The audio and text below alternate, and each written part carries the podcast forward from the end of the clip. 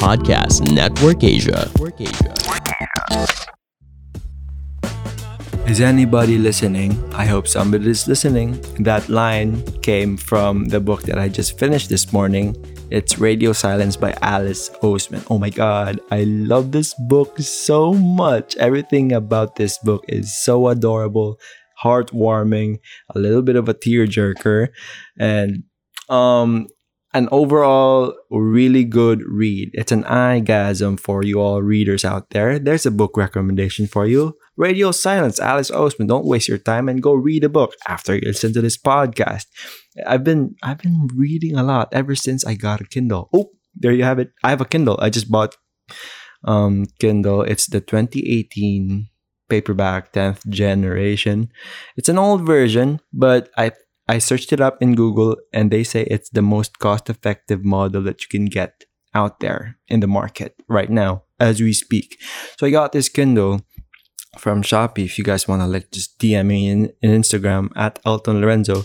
I got this Kindle and I haven't finished a book that fast in my life.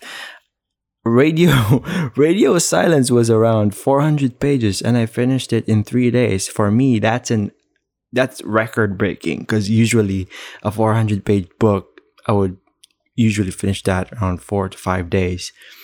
Depends if it's really interesting or not. But radio silence, radio silence was not my typical genre because when I read books, I usually read space fiction, fiction, um, contemporary.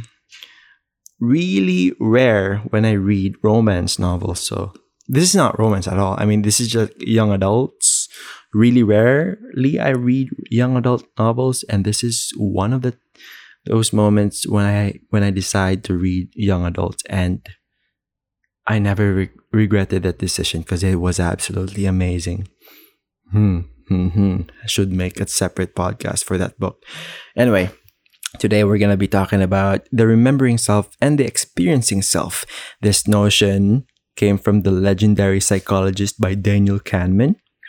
I know that some of you guys, psychological buffs, there, Daniel Kahneman is the legendary guy. He's like the Michael Jordan in in in the psychology world when I read so when I read Thinking Fast and Slow, it was an eye-opening book. I suggest you to read it as well, obviously. It explains the hindrances of our critical thinking and the ability to decide much more effectively. For example, the remembering self and the experiencing self.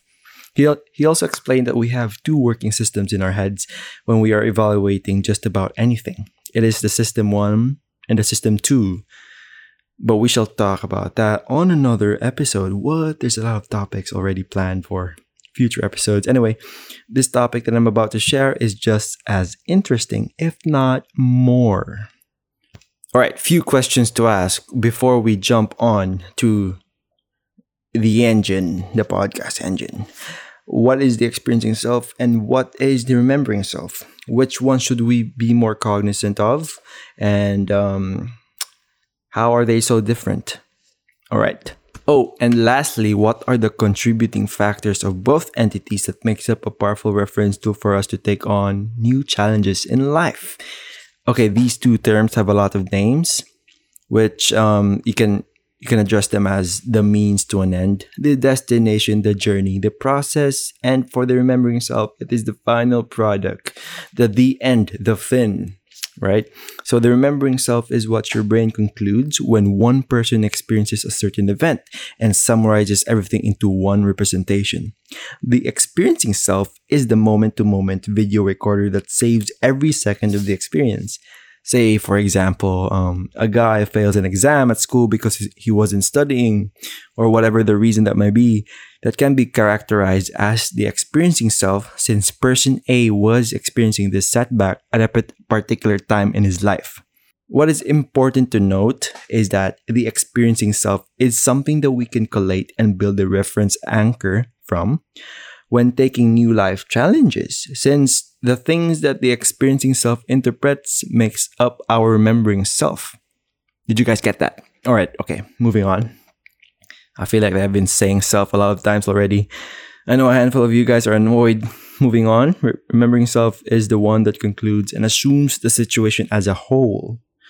It is not advisable for us to trust easily what the remembering self represents since it disregards most of the tiny things that the experiencing self interprets. One example would be um, when I first recorded my podcast for Life on the Grow. My remembering self concluded concluded that it was not a pleasant memory to go back on since the audio was basically shit. I didn't have a mic to record on back then. I was stuttering a lot. My voice was shaky. My voice was is still shaky up to this point, which is kind of sad. And there were a lot of ad libs, and all of these is one massive recipe for disaster, right? But the experiencing self, based on what I had seen it to be, was constructive, was progressive, a learning curve. I learned a lot of new things. I remember thinking that I'm buying a new microphone to improve the output of my content, structure out my thoughts more before I start recording to smoothen the flow of my podcast, and lessen the stuttering and the other nuances. I thought to myself now that all the things I've experienced, from the failures, sadness, obstacles, setbacks, and other negative situations, are all means to an end. The, these are all just things that the experiencing self is monitoring. It is not yet being summarized by your remembering self. Everything you do, everything you choose to be right now at this very moment are all just a means to an end. So whenever do life gets a little bit fucked up and you're on the brink of giving up, throwing away the towel, think to yourself, this is your remembering self talking. Don't let it overwhelm you and summate everything already. Everything is a means to an end. It's but a single step, might be a painful one, might be hard for you to take another one, but it is just one step. You can always make up for another step that inevitably leads on to another and another and another until the world decides that it's time to go, bud. time for you to die, basically. Um, and from there, you can look back and say that you have lived a life that you are proud of, not because you were wealthy, had a lot of friends, had a lot of bling bling, the Lambo, the nice jewelry. Well, that is the bling bling and whatnot. But you are proud because you were able to keep going. Even the demons inside you shouts at you not to. That's deep. That's getting pretty deep there, bud. Slow down there, you stood. but all I'm saying is that you have to keep going. There's going to be a lot of disappointments, yeah? Setbacks, sadness, grief, jealousy, dis- discouragement, struggle. But guess what? They're all temporary, bro. They're what you call building blocks for your optimal self. Once you do reach in the state that you want for yourself, you're not stopping because we have dedicated dedicated to ourselves to become better than what we were yesterday until you die. I die, we die, we all die. In the end, that's literally the end. So don't go about moping around that your life is over because a guy or a girl rejected you, friend zoned you. I, I was there, been there, done that. You didn't get accepted to the university that you wanted to go, failed on your exams, you don't have any friends, you don't get a likes, a lot of likes on your post. Getting a little bit superficial, but you get the point, right? It's not that I'm invalidating your feelings. It's just, it's all just part of the process. I'm going to tell you guys a very short story of how my first ever triathlon came to be and how it was a catalyst for many more races after that. Um, this is like an example of how to use the remembering self or the experiencing self a bit in a way, you know, if you look at it.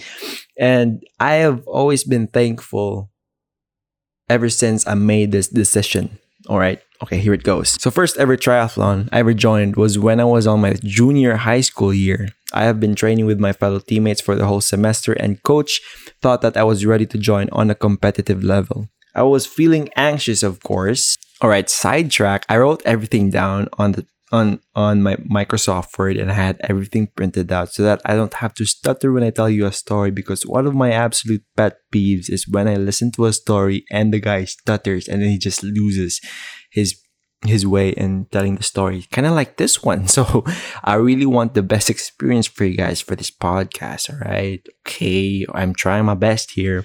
All right moving back to the story I was feeling anxious. No one is cool and casual about it when it comes to experiencing something for the first time. Thoughts in my head were very much rampant with a lot of negative expectations. I was pressuring myself that I have to perform well or else all my training will be waste. I have placed myself in a very stressful situation. Time has come. D Day has arrived. I see everyone lining up before the finish line. Everyone was waiting to be called so that they can set themselves for the gun start. I was the biggest guy there. Come to think of it, I was the oldest one, but that didn't really matter to me. All I was thinking of was to perform my absolute best. Everyone has been called, everyone was ready except me. I was, I think, was I? it was too late for me to go back. The host started to count from 5 to 1. Every number that he dictates was like someone punching my sternum with brute force. And then the gun went off. I was surprised how it looked like. Everyone was sprinting to the water, shoving their sides to make space for themselves. It was all so new to me. I didn't know what to do except wait for everyone to go. Doing this, it situated me at the last position. The athletes beside me were flailing their arms like a blind man figuring out their way in endless darkness. I was being hit, shoved, pushed, whatever synonyms you can think of. I was losing it. The shore was nearing. Next thing was the bike. As I swam to the shore, I saw that most of the athletes have already mounted on their bikes. I was so angry looking at it. My vision was narrowing. When I got to my bike, I saw my mom and my sisters on the other side of the fence that divided the athletes from the spectators, cheering with unbridled enthusiasm. This was so bad. I feel so bad thinking about this.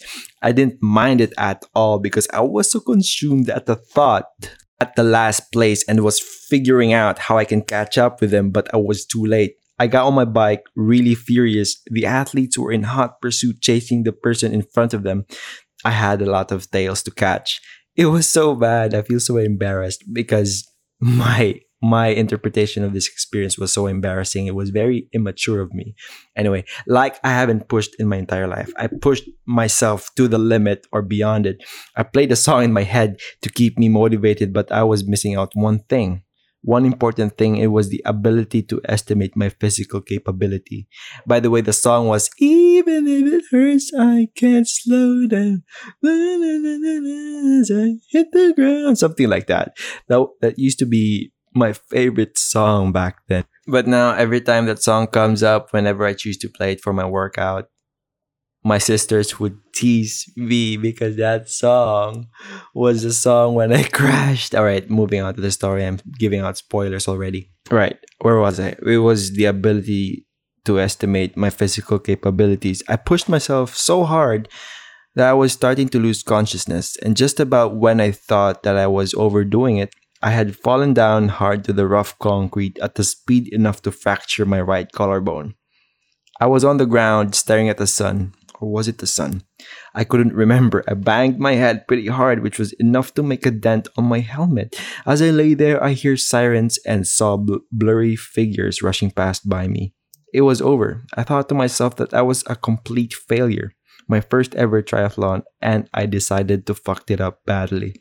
Now, my remembering self my remembering self concluded that this was a horrific event, you know, fractured bones, last place, embarrassing moment. But that's what Daniel Kahneman warned us about in this book. In his book, the negative biases tend to overweigh the positive ones. Every moment in that first race that I did was exciting up to the point I crashed and cried myself to sleep in the ER. It was so, so bad. I thought to myself that I wasn't going to do triathlons again in my life after that accident. My remembering self told me so. If we're not too careful with our way of interpreting experiences, it will pave a way to a path that we don't want to embark on. I was wearing a cast the entire summer after that. Luckily, my collarbone wasn't entirely broken it had made a very tiny crack in the middle of my collarbone or whatever you call it. I don't know that part of the bone, okay? So I had a lot of thinking about the first race where I had gone wrong, what my next steps are. Do I quit triathlon? Do I power through? But I was able to realize the good points in that instance and not let one negative moment consume it entirely. I was able to see the light in the dark, traumatic cave of embarrassment I was in. I came back to triathlon with extreme vigor and thirst to do better, which led me to winning a handful of races and the confidence to face new challenges that life has to offer. You see, careful assessment with logical reasoning when we're trying to experience new stuff is very important and vital. So, whenever our remembrance of kind of encap- encapsulates all that experience into and, and tries to characterize it whether it was a bad or good experience, let's try to keep an even keel, an open mind that it was a good one. It was constructive. It was progressive. I know that one bad moment tend to overweighs itself, overweighs the good usually, right? But we can always take something out from a bad situation into something good. A very s- small sliver of silver lining.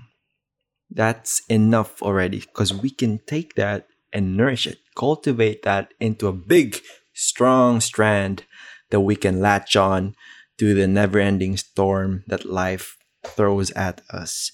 I'm going to throw in one more example, and I got this example from uxdesign.cc um, for example, a beautiful symphony has been going through your headphones for the past 20 minutes and you've enjoyed every bit of it. It's like angels singing in your ears.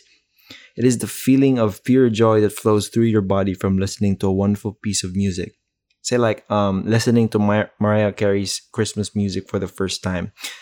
And suddenly, without warning, the oh so sweet symphony is interrupted by a high pitched screeching sound that ends the symphony in an unexpected and disappointing way.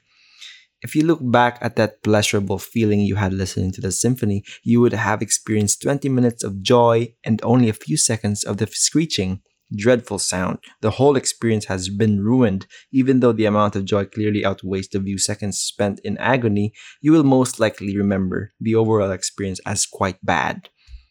Kahneman, Kahneman, I still can't pronounce his name right. So Daniel Kahneman's research is reflecting the power of the negativity bias of the brain, that we are hardwired to remember intense negative experiences more than positive ones. Subtle experiences, even if the positive subtle experience are most of what our days consist of, essential for survival, not necessarily a reliable guide of what will bring us happiness and well being in the long run. And that is all for the podcast for today.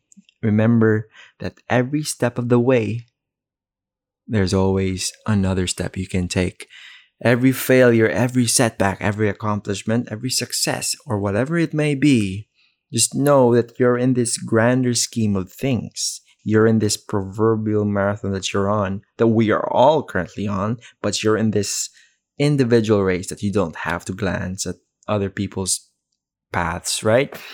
Just remember to don't let one negative moment, one negative moment to outweigh every positive things that has been happening in your life. I kind of took this Daniel Kahneman's concept and kind of made it more self-help ish. Not sure if it's making making it cringe or dumbing it down, but I hope it helps. But essentially, Daniel Kahneman's trying to say that negative biases are always there to overwhelm us. Negative moments that um that supposedly does nothing to the amount of positivity that we have been currently experiencing. We can't just let one negative moment conclude everything and say that those positive things that we've been experiencing are nothing. All right? Just find the silver lining. What can you take from that negative experience? What can you take from this setback? What can you take from this accomplishment or success? What do you need to keep doing? What do you need to stop doing? And that concludes our podcast for today. I hope you guys have a wonderful morning, noon, early afternoon, late afternoon, dinner, late dinner, early dinner, second lunch, second breakfast, whatever it may be. I hope you guys are having a wonderful time. And remember, information is useless unless it's acted upon. See you guys next week. The views and opinions expressed by the podcast creators, hosts, and guests do not necessarily reflect the official policy and position of Podcast Network Asia, the hosts of the program, or other programs of the network. Any content provided by the people on the podcast are of their own opinion and are not intended to malign any religion, ethnic group, club, organization, company, individual, or anyone or anything.